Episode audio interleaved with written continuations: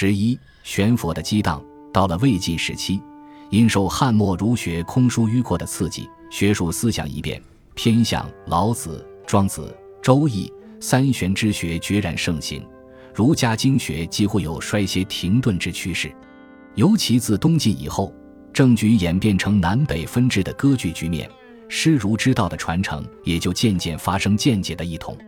北魏和南朝的萧梁时期。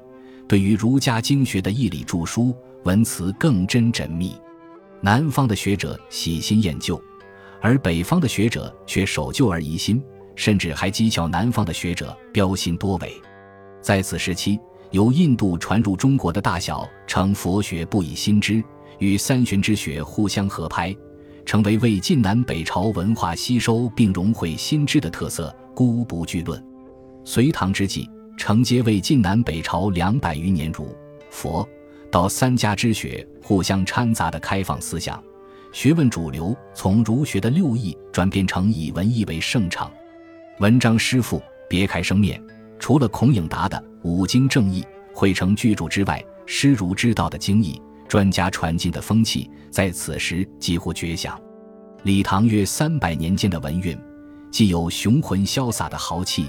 亦不乏风流倜傥的韵致，其实都是禅道与文艺相融的天下。中唐以后，名臣学士为了政见的异同而性义气之争，关于师儒之道的经义，在学术上并无特别的创建。